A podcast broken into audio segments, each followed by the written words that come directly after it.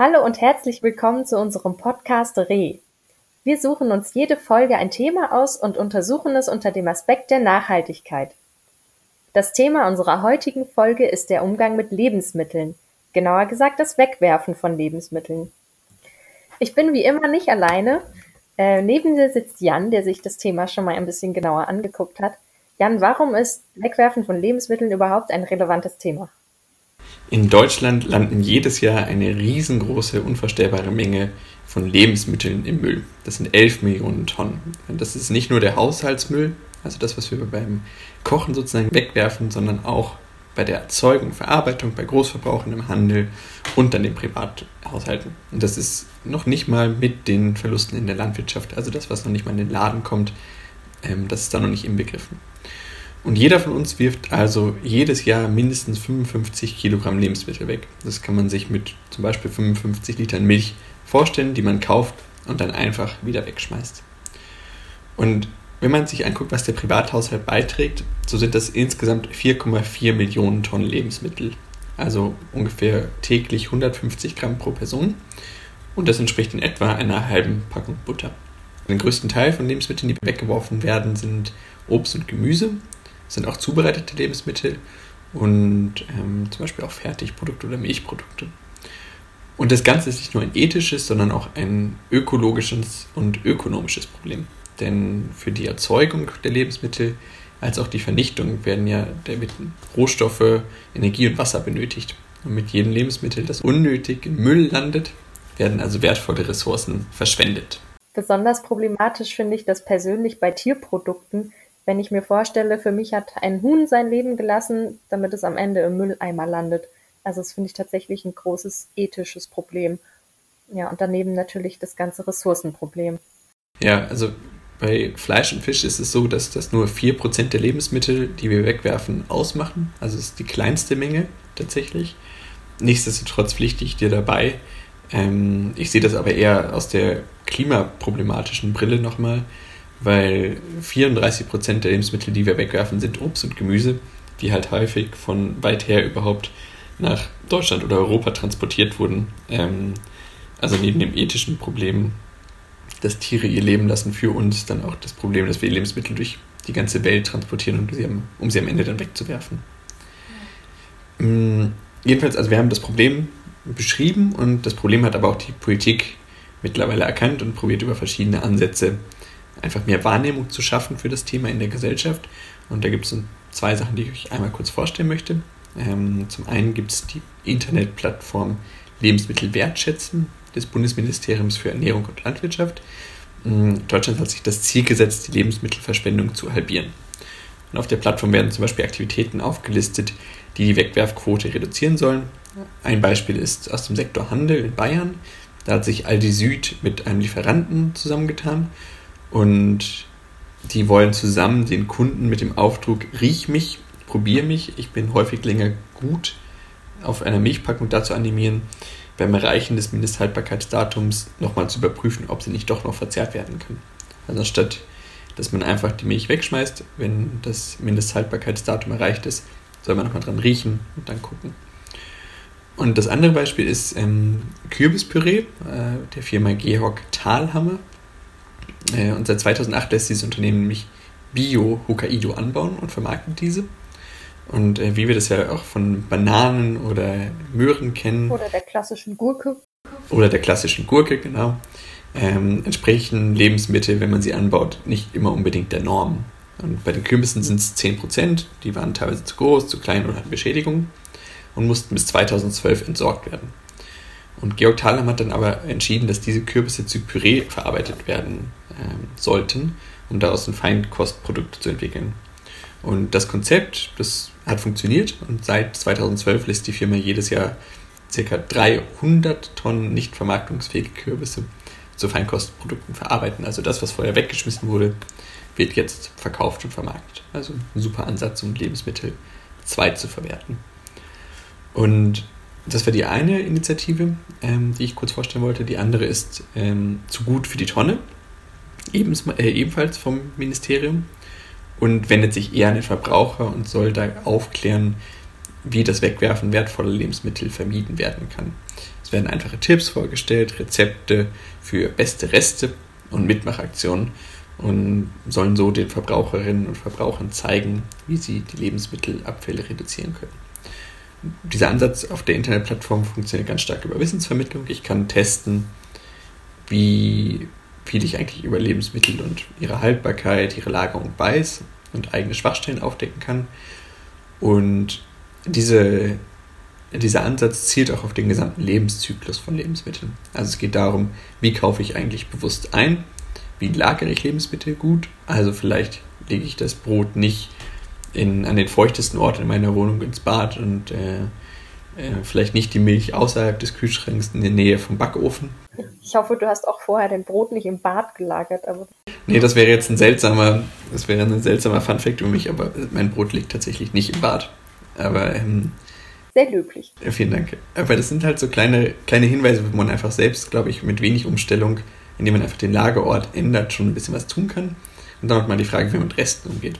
Und äh, zwei Spielereien, die ich ganz witzig finde, ähm, sind einerseits die zu gut für die Tonne App. Da hat sich das äh, Ministerium mit Sterneköchen oder prominenten Kochpaten zusammengetan und die haben halt aus Resten ein, äh, ja, ein sozusagen Rezepte kreiert, die ein bisschen außergewöhnlich sind.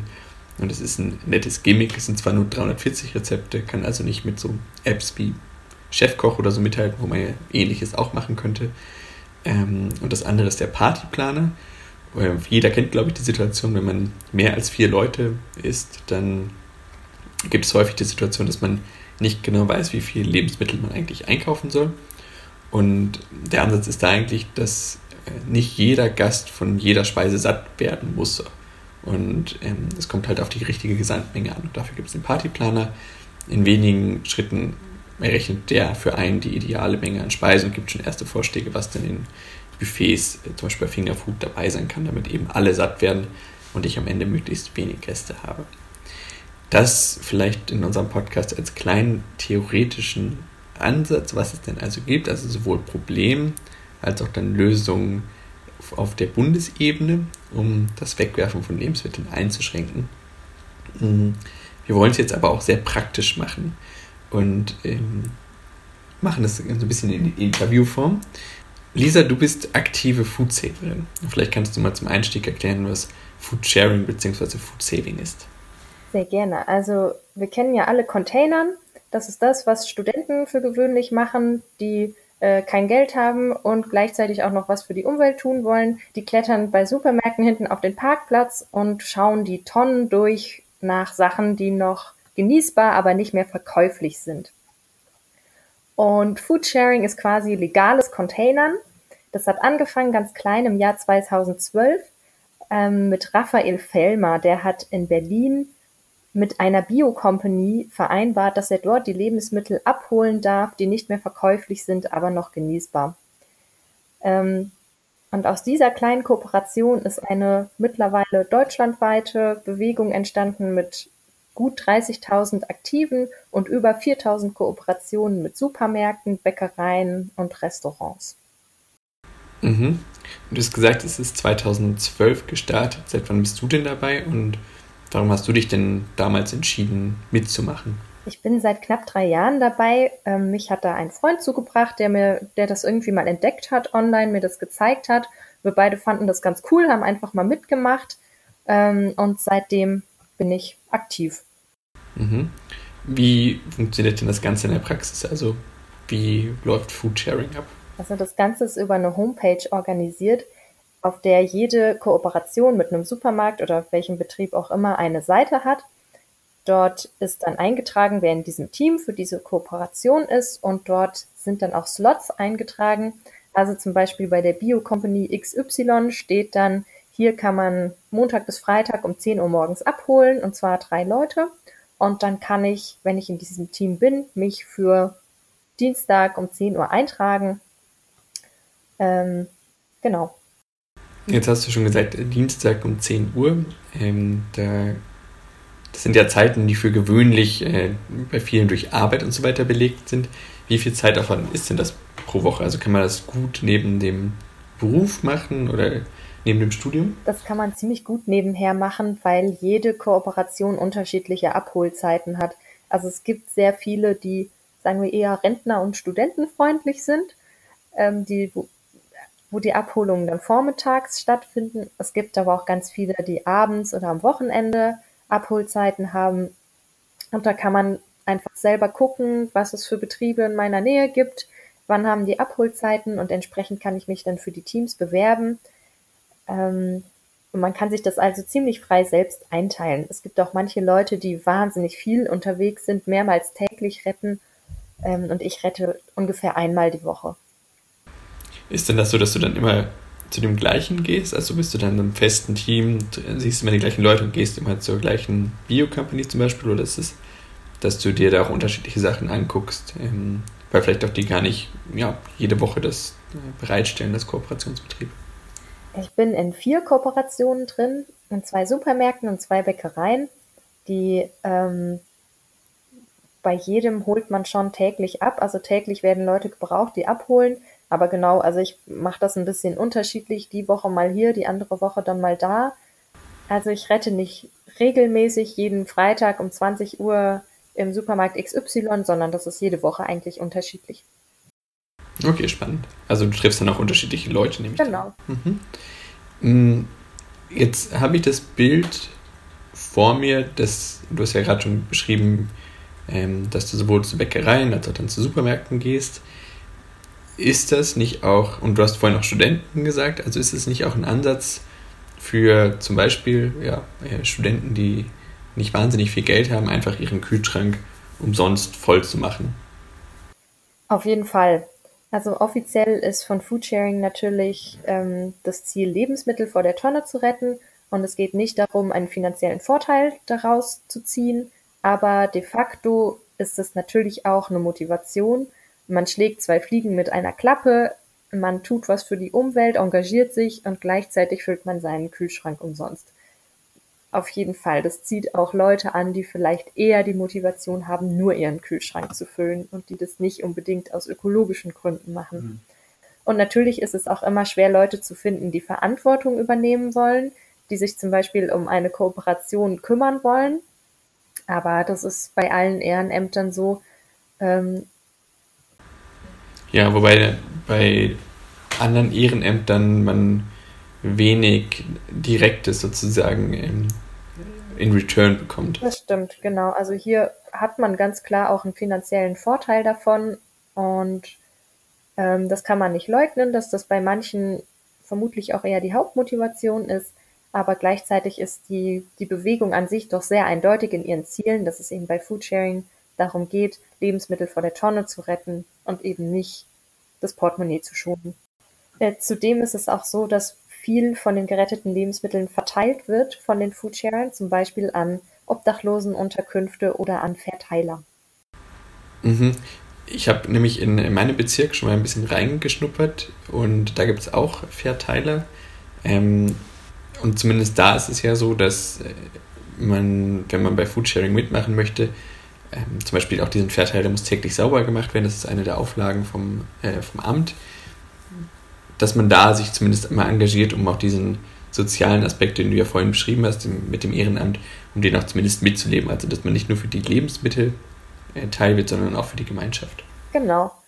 Und ich meine, also wenn man auch täglich retten geht, dann fällt auch, fallen so viele Lebensmittel an, die man alleine gar nicht mehr verbrauchen kann. Dann braucht man irgendwie Orte, wo man die verteilen kann. Und dann sind solche Verteiler natürlich perfekt. Okay, jetzt hast du ja gerade schon die Menge der Lebensmittel angesprochen. Ähm, führt denn der Ansatz dazu, also wenn wir nochmal rekapitulieren, wir Ziel ist es irgendwie, Lebensmittel vor dem Wegwerfen zu äh, retten. Führt es denn tatsächlich dazu, dass weniger eingekauft wird, also dass die Supermärkte weniger bestellen oder ist es tatsächlich mehr mh, mm, öffentlichkeitswirksam? Also die können sagen, ja, ich bin sozusagen auf der guten Seite und gebe das, was ich nicht mehr benutzen kann, an die Gemeinschaft weiter. Oder ist es noch was Drittes? Ähm, ich habe zum Beispiel letztens gelernt, dass Supermärkte für Verpackungen, also Pappverpackungen, sogar bezahlt werden. Das heißt, das ist auch häufig der Grund, warum sie die Kartons nicht mitgeben wollen. Also wenn man einkaufen geht, dass man da seine Sachen reinpackt, mm, tut man eigentlich den Supermärkten damit sogar noch einen Dienst, weil sie die Lebensmittel nicht entsorgen müssen. Ähm, ja, das ist ehrlich gesagt eine Frage, die ich nicht beantworten kann.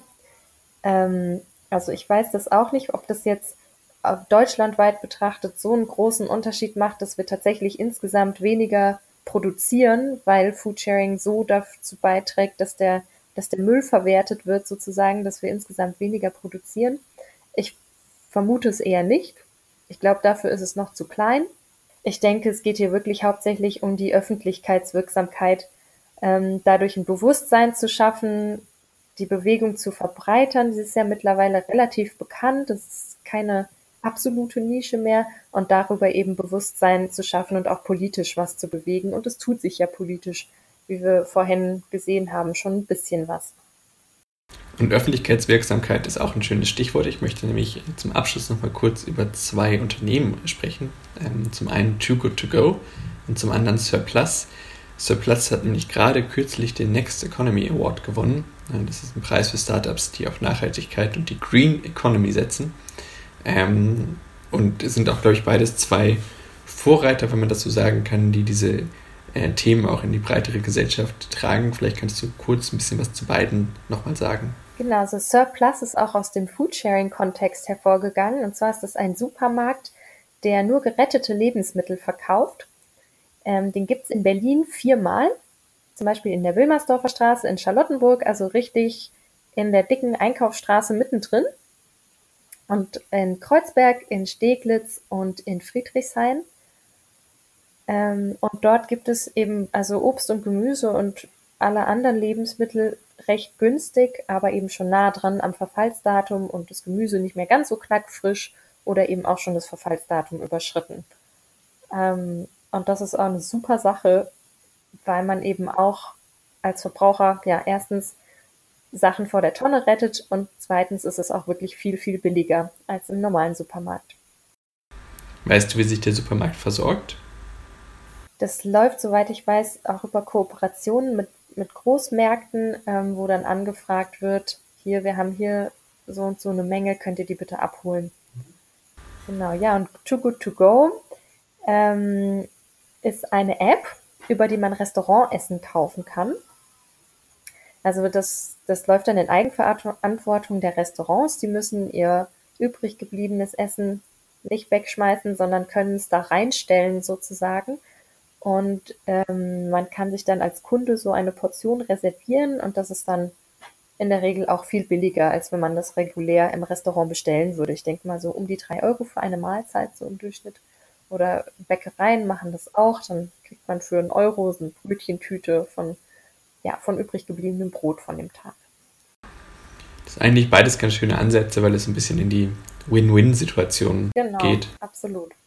Ähm, und vielleicht auch nochmal, ja, dann für denjenigen, der sagt, ich habe halt keine Zeit, mich zu engagieren, möchte aber trotzdem meinen Beitrag leisten und nicht nur meinen Kühlschrank kostenlos freimachen, sondern sozusagen auch die Verantwortung äh, da übernehmen, sind das vielleicht nochmal ganz gute Ansätze, wo man die ersten Schritte gehen kann, das mal ausprobieren kann. Genau, und Win-Win ist auch ein gutes Stichwort, weil die Betriebe tatsächlich auch bares Geld dadurch sparen, dass sie ähm, weniger Abfall haben, weil das eben auch kostet, wie du schon gesagt hast. Mhm. Ähm, deshalb gibt es eigentlich wirklich keinen Grund, das nicht zu tun. Das ist ein schönes Schlusswort. Also wenn wir jetzt andere motiviert haben, tatsächlich ebenfalls Teil von Foodsharing zu werden, Lisa, was muss man denn dann tun und wie legt man am besten los? Ähm, ganz einfach, foodsharing.de, man muss sich registrieren, ähm, man muss drei Abholungen mitmachen, bei denen man jemand Erfahrenen begleitet. Dann erhält man einen Foodsharing-Ausweis und kann sich dann bei Teams bewerben und sich für die Slots eintragen. Also es ist wirklich nicht schwer.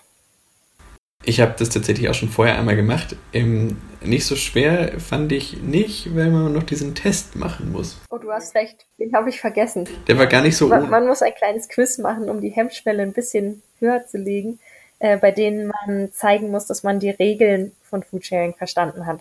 Ja. Da muss man sich ein bisschen im Wiki vom Foodsharing umschauen und sich mal ein bisschen durchlesen. Ähm, aber in der Regel lernt man sowas ja auch mal besser in der Praxis. Und bei den ersten drei Einführungsabholungen, die man mit jemand Erfahrenem macht, kann man dieser Person auch nochmal alle Fragen stellen. Für mich war es so ein bisschen der Foodsharing-Führerschein.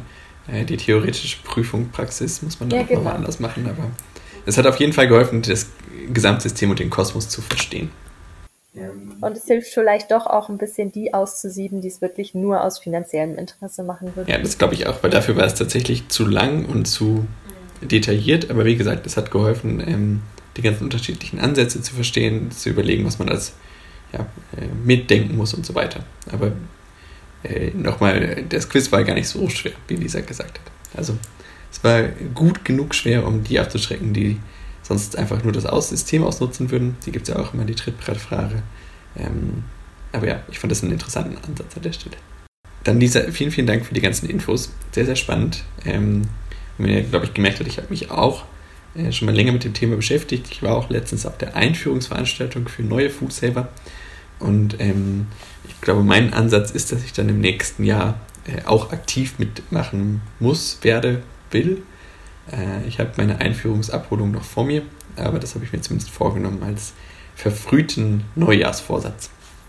Ja, ich freue mich sehr, wenn du dann auch dabei bist und wir dann Foodsharing Buddies sind. Und vielleicht kann, kann das ja noch andere zu diesem Neujahrsvorsatz motivieren. Das Ganze funktioniert ja nach dem Schneeballprinzip. Also je mehr mitmachen, desto besser. Wir machen jetzt Schluss für heute und setzen uns an unser Abendessen, das aus geretteten Brötchen und Kürbis von Surplus besteht. Dazu wünsche ich uns schon mal guten Appetit und wir sagen Tschüss und bis zum nächsten Mal. Tschüss und bis bald von Podcast Buddies zu Lebensmittel Buddies.